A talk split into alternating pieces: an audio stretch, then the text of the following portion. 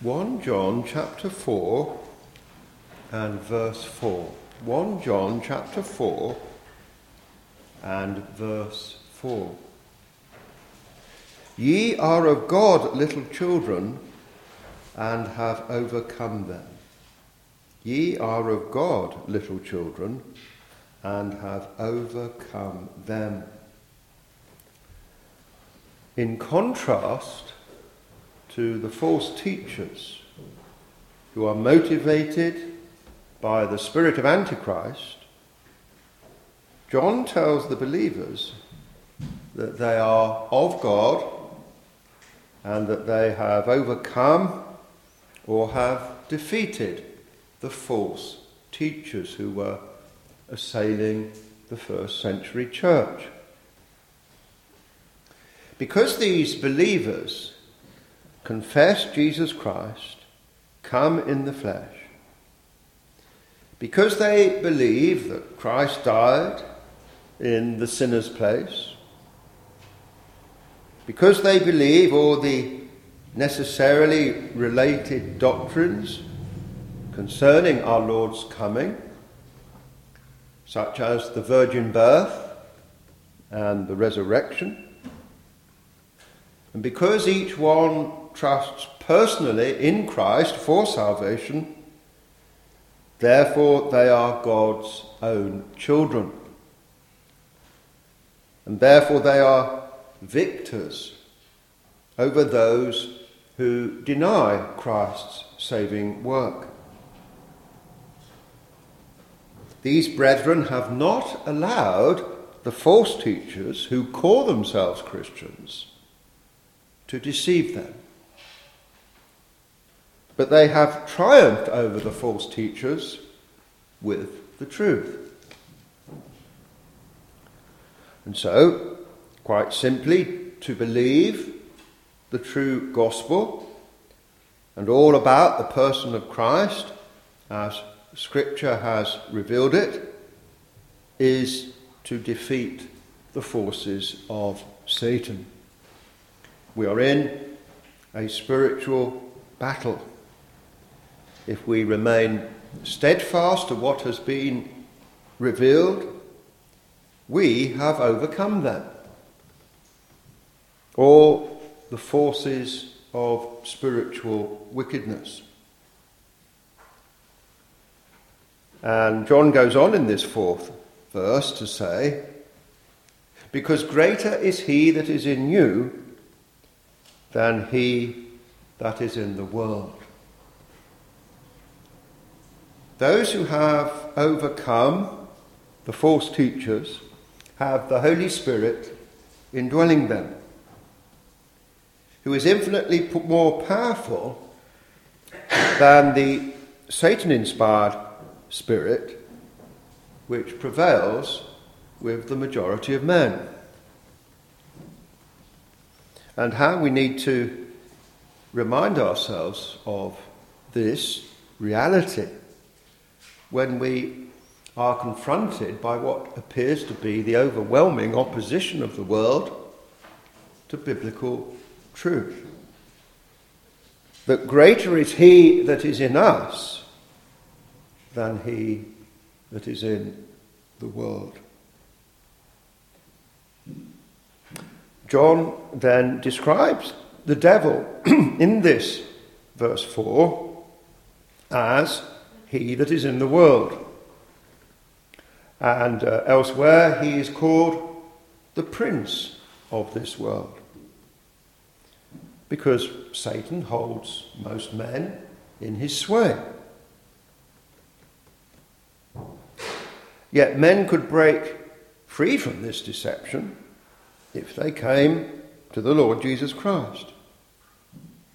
The devil cannot actually stop anyone from becoming a Christian.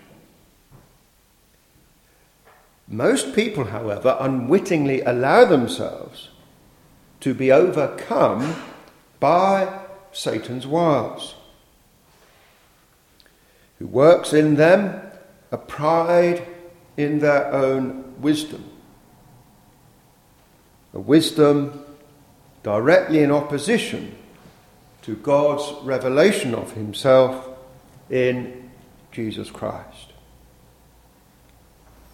And so, um, for example, yesterday, in the second largest city in this country, we had vast numbers of members of the general public reveling in their man made wisdom, whereby they openly reject the revelation of God. And so uh, these are people who have been overcome by Satan. It is not for man to impose his wisdom upon what God has made known. When men elevate their own philosophy in this way, they are doing exactly what Satan wants. God, however, will always bring to naught the so called wisdom of men. Those possessing the Holy Spirit through their faith in Christ have an invincible supremacy over all non believers and over the spirit of an antichrist that is within those non believers. And so we need to remember, as John says here, greater is he that is in you than he that is in the world. We have the Spirit of Christ, they have the Spirit of Antichrist.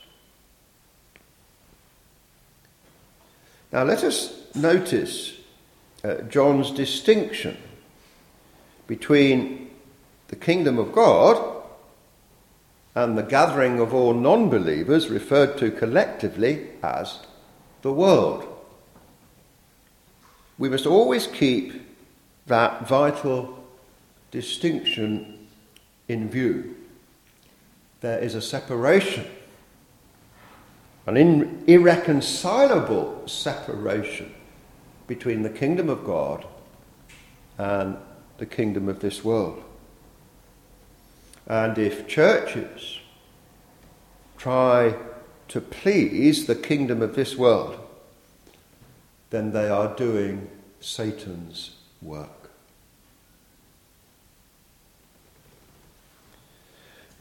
John 15 and verse 18.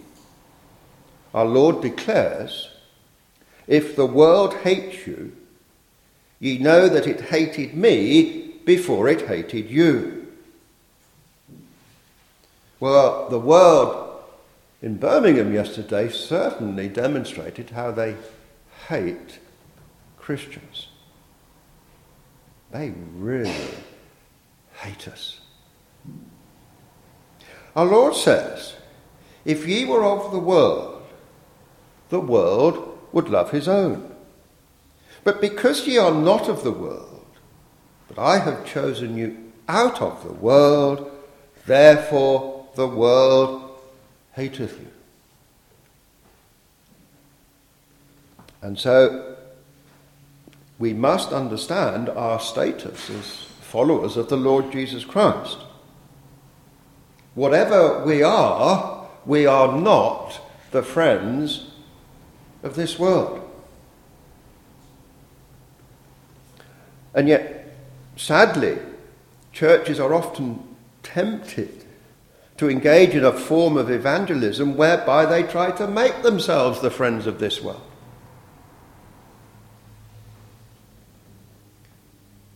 And of course, we had to deal yesterday with people calling themselves Christians supporting that public display of gross wickedness.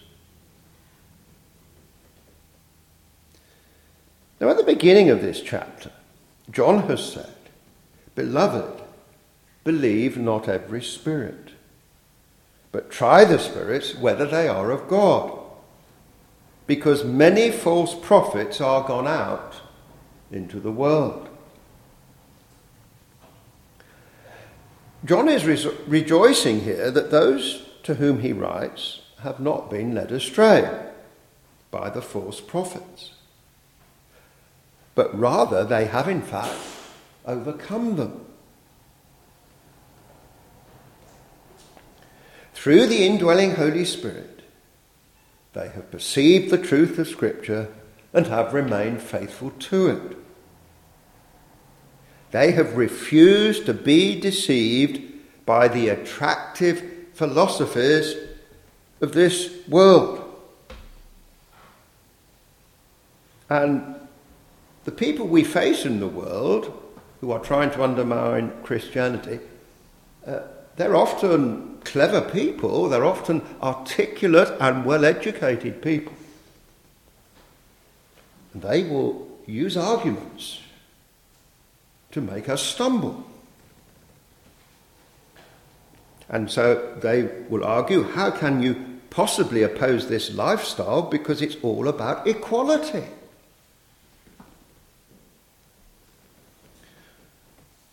Well, we need to tell them that there is no equality between right and wrong. There is no equality between sin and holiness.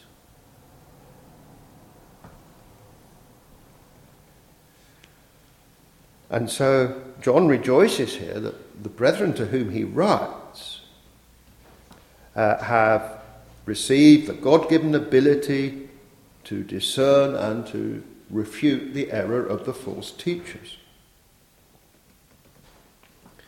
And we constantly need to be on our guard that we today are overcoming the satanic false teaching which is engulfing the churches in our own day. Some of the worst and most dangerous attacks upon Christian truth emanate from those who call themselves Christians.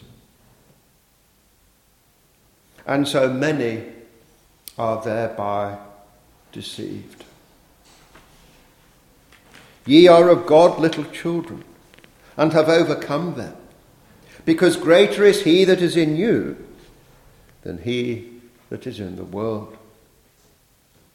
Well, thankfully, those to whom uh, John writes here have not succumbed to the carefully crafted and skillful arguments of the false teachers.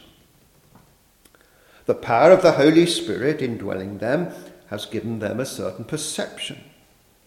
And the courage not to be intimidated by the mainstream philosophies all around them.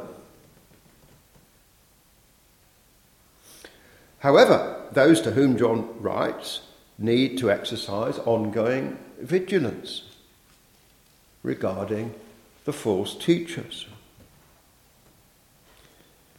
we are constantly called carefully to think all issues through in the light of Scripture.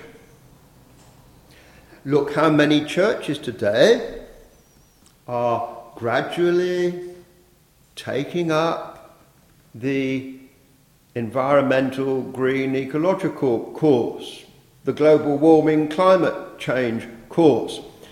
And they are doubtless thinking to themselves, oh, look, if, if we're in the church preach this, a lot of people will agree with us and like us. You see, it's the spirit of the world. But this whole climate change phenomenon is a, is a resort to ancient paganism, a worship of Mother Earth. God controls the climate, not man. Each generation has to fight its fresh battles against the philosophies of this world. Because the truth is always under attack.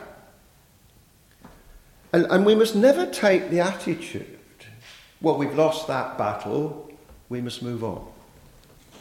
And you know, it's tempting for Christians to do that. A few years ago, under the Prime Minister who has just resigned, we had a redefinition of marriage. Or she may have been Home Secretary at the time, I can't remember. But the Prime Minister who has just resigned was a wholehearted supporter of redefining marriage.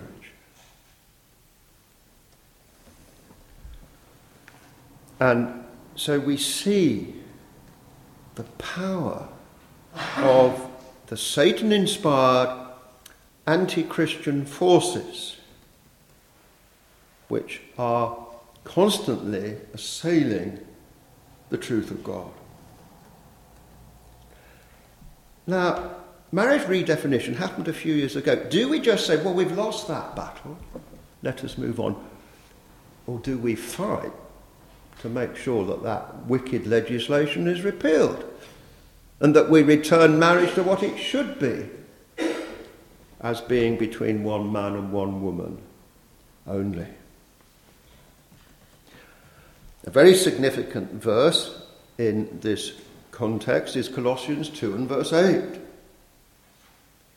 Beware lest any man spoil you through philosophy and vain deceit, after the tradition of men, after the rudiments of the world, and not after Christ. So, there in the first century, the believers were warned do not be subtly deceived by the prevailing philosophical ideas of your generation.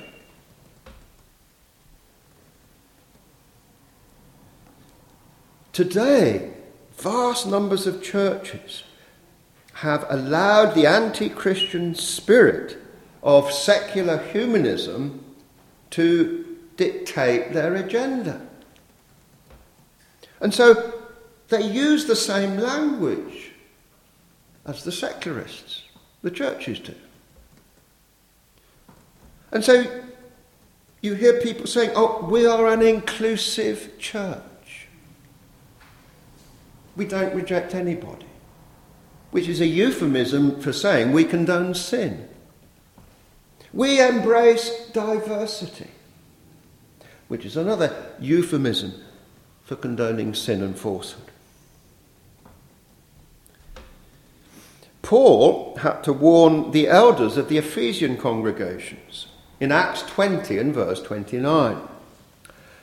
He said this After my departing, shall grievous wolves enter in among you, not sparing the flock. Also of your own selves shall men arise, speaking perverse things, to draw away disciples after them.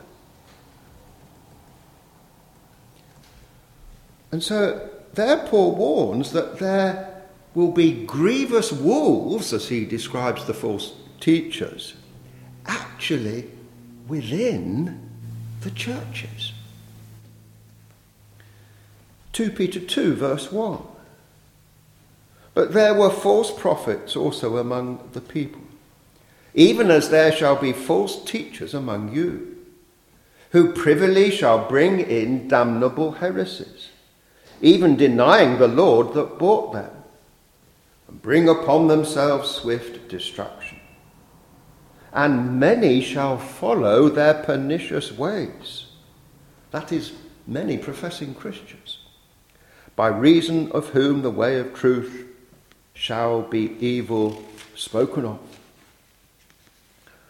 And so this all demonstrates to us how every generation has to fight its own battle to preserve the biblical faith.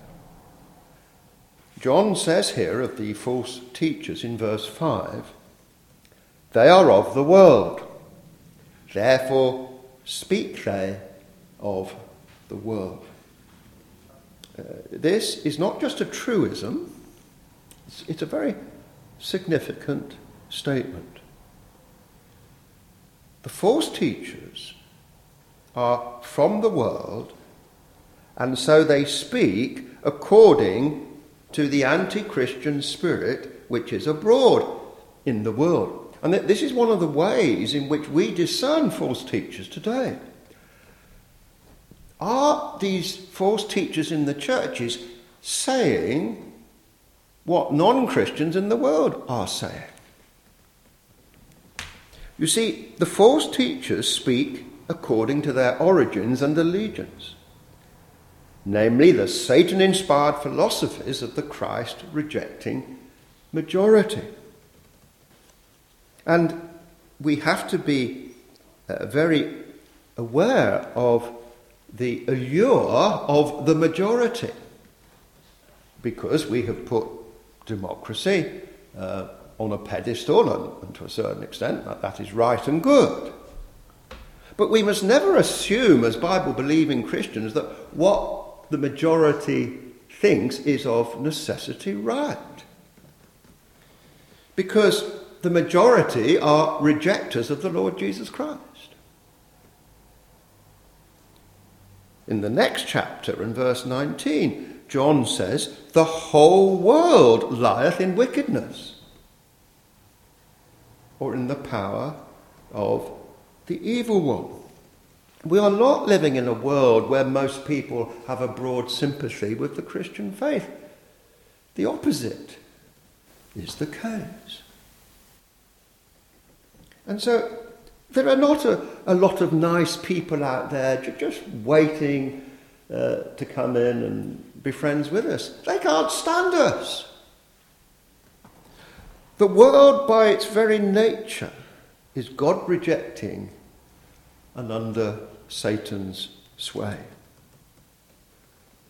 Uh, men never have to be taught to be non believers. They are always so by nature. That is the type of world in which we live. All the people around us who never come anywhere near us don't come anywhere near us because they look down on us and they despise our message. And they might be outwardly polite, and we are thankful that they are. But they have hearts opposed to the truth. 2 Corinthians 4 and verse 4. If our gospel be hid, it is hid to them that are lost, in whom the God of this world, which is Satan, hath blinded the minds of them which believe not lest the light of the glorious gospel of Christ, who is the image of God, should shine unto them. So all the unbelievers around us are blinded by Satan. Now, they will often be uh, very highly educated, sophisticated people. And they will talk about things like equality and diversity. And they will use all the buzz phrases so loved of our contemporary generation. And they will often try to teach us some theology. They will say things to us, as was said in Birmingham yesterday oh, God never judges anyone. They've obviously never picked a Bible up if they think that.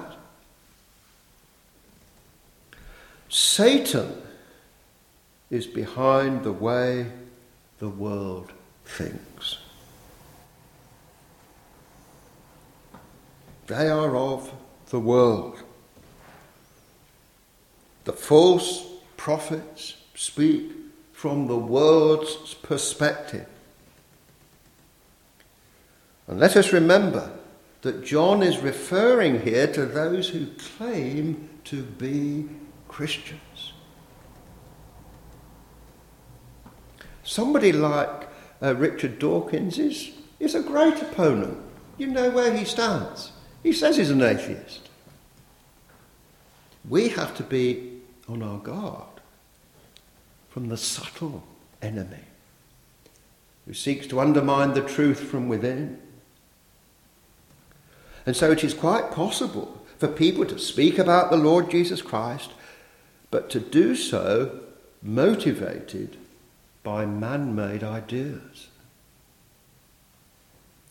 They are of the world, therefore speak they of the world, and the world heareth them. Verse 5. False teachers always gain a ready hearing in the world because they tell the world what it wants to hear. The prophet Jeremiah was a very unpopular preacher. He told the nation of Judah that judgment was going to come. But there were false prophets saying that God would keep on uh, looking after the country and that, that it would remain at peace and secure. The people loved the false prophets and despised Jeremiah. Is it our task, in order to try and fill our church, to say what the world wants us to say to them? To please them? Of course not. And thankfully, by God's grace, we, we have seen the error of that approach long ago. But false teaching will often experience success because it pleases the world. And then, of course, when the success happens, the false teachers will say, There is the proof that God is blessing what we are saying. And so, where you have a remnant who remain faithful and who are mainly in very small churches, they can come along and say, Well, look, what you're doing is not working. And so there is more and more pressure on us, those who adhere to the old paths, to move with the times and to listen to the new message which God is supposedly delivering to the churches. So hopefully we can see the dreadful danger of churches trying to produce a message which the world likes. This may actually result in doing the devil's work for him. That is how serious it is. Now, John is speaking here in this chapter 4 in the context of testing the spirits. How do we discern true teaching from false teaching?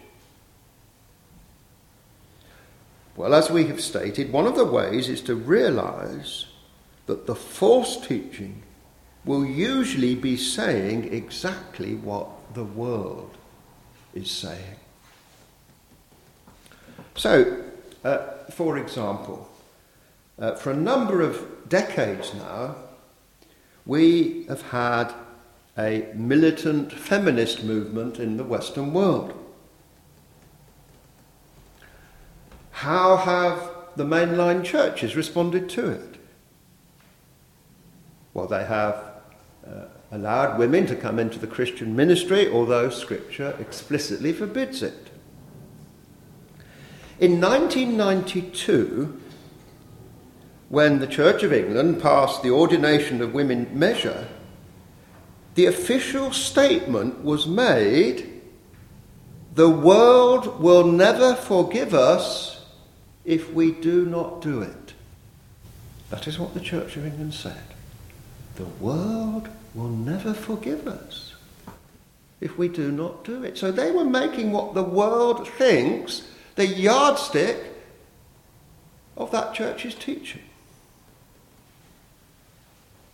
And this is precisely what John means here in verse 5 when he says, The world heareth them. Likewise, on another matter, take, take the matter of the earth's origins. The majority of churches, and this goes back to Victorian times, the majority of churches not wanting to appear out of step with mainstream secular thinking abandoned the historical integrity of the Genesis account of creation. And they embraced the ideas of Charles Darwin. The origin of species came out in 1859, and you know, within just a few years of 1859, most churches had given way to what Charles Darwin was saying. And they began to believe that the earth was many millions of years old. And the reason was that the churches did not wish to be thought of as being unscientific or unscholarly people. And, and of course, in Victorian times, it, it was the great age of the advancement of science. And people were thinking, look, we're going to make a better world through all our uh, scientific innovations. And the churches got swept up with this. And they didn't wish to appear to be going against the grain. So they embraced the ideas of Charles Darwin and, and, and tried to work those ideas into the early chapters of Genesis. And again, as we um, have already mentioned, and, and one can't avoid this issue today, one of the most fundamental of all moral issues concerning our creation as men and women and the constitution of the family and of marriage. Mainline churches have allowed the virulently anti Christian gay rights movement to undermine the plain revelation of God in Scripture. And so churches have gone to an organisation like Stonewall for advice. Can you believe it? They are of the world, therefore speak they of the world, and the world heareth them. False teaching, which gives men a greater liberty to sin in any area of conduct, will not, of course, receive the world's opposition.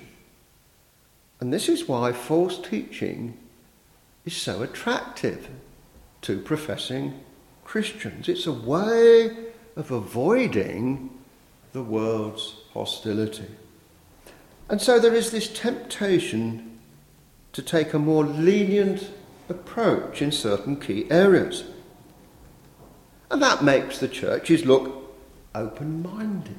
And I tell you a word that's often used to undermine biblical teaching, and that's the word compassionate. Don't denounce sin because it's not compassionate. Actually, when we do denounce sin, it's out of love for the sinner, that he might escape the wrath of God. But you see, professing Christians are enticed and tempted by the use of that word. And so we need to understand uh, the battle that we are in. Some will argue, well, glorify the mercy of God. Don't, don't focus so much upon the judgment of God. Now, that, that, that's another argument which is used. We have to be on our guard. False teaching can suddenly become deceptively enticing, as it is cleverly portrayed in Orthodox clothing. To bypass the whole issue of God's judgment and to stress instead God's unconditional love sounds reasonable and gracious. But, but you know, we have to really be on our guard against that expression unconditional love is, is, is not in Scripture. It sounds like a very Christian concept. Uh, but God's love for the sinner is not unconditional. The sinner has to repent. Luke 13, verse 3 Except ye repent, ye shall all likewise perish. That is a condition. And so do we tell unrepentant sinners that God unconditionally loves them? If we really love our neighbour, we need to tell him the reality of the danger that, that he is in. We, we do it with a loving heart. We, yes, we try and do it in a gracious manner. But we mustn't undermine the truth. The Lord Jesus Christ frequently denounced sin in the strongest possible terms. Now, another way in which churches are tempted to conform to the world is by putting great emphasis upon social needs. This has been uh, a problem going, going right back to the late 19th century, and particularly the early 20th century. Uh, the churches, instead of preaching Christ crucified for sinners, they have preached, let's improve society. And what has destroyed Methodism in this country is the social gospel. The early trade union movement did some very good things, and m- most of the people in the early trade union movement were Methodists. But the problem is that the social gospel took over. The only way you can really improve society is by changing the sinner, not by changing the social structures. And social equality is not a biblical goal. God has not said everyone must earn the same. What we have to do is accept the situation in life which God has given to us. And of course, we must always try, under God, to work hard and, and better ourselves. But God has not ordained a social equality for all. But there is this temptation to focus the message upon people's material needs. And to talk about, now here's, here, here's another buzz phrase human rights. Let's spend all our time talking about human rights. Well, you can talk about human rights and leave God completely out of the picture. And so, uh, there were lots of posters on display yesterday in Birmingham saying, Love is a human right.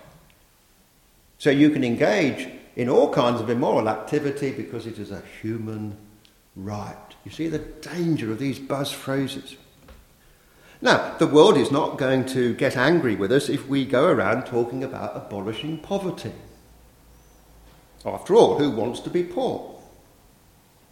And so the heretical social gospel always has a strong appeal. The true gospel, however, is about calling sinners to repentance. It also declares the rights of God over his creatures. Actually, before the holy God, man has no rights whatsoever. John is telling us here that false teaching is discerned by its conformity to the world's perspective. They speak from the world or of the world. This is one of the hallmarks of false teaching. Is the church saying what the world is saying? One commentator aptly says on verse 5 concerning Satan, he takes advantage of whatever may be the world's mood at the time as regards God and his worship.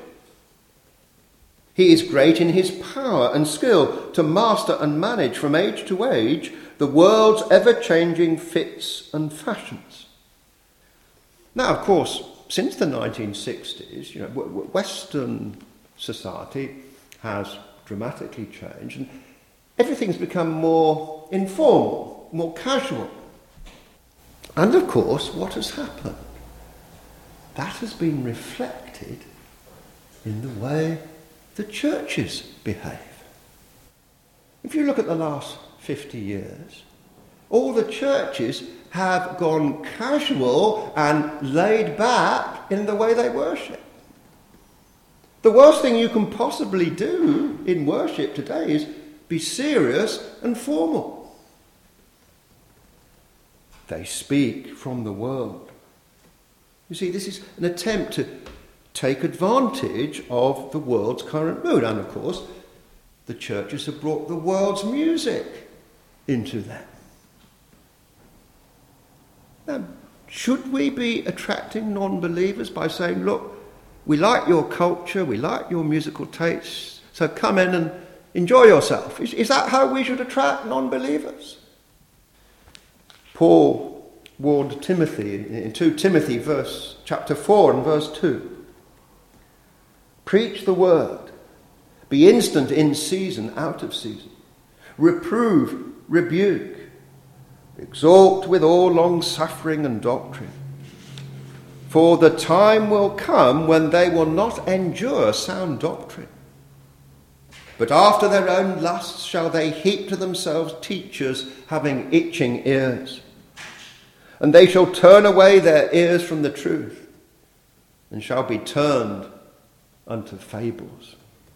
Paul warns of this danger of not enduring sound doctrine, but being enticed by false teachers who tell them what they want to hear. Our Lord denounced the scribes and Pharisees because they used God's name to promote man's thinking. Mark 7, verse 7. In vain do they worship me, teaching for doctrines the commandments of men. And so let us realize the danger. Let us avoid any false teaching that seeks to please the world and the prevailing fashions of our day. John here commends the believers for not being overcome by the spirit of the age. And might we, by God's grace, also stand firm and resist the spirit of the age, which is doing all that it can to make us deny the teachings of this book. Amen.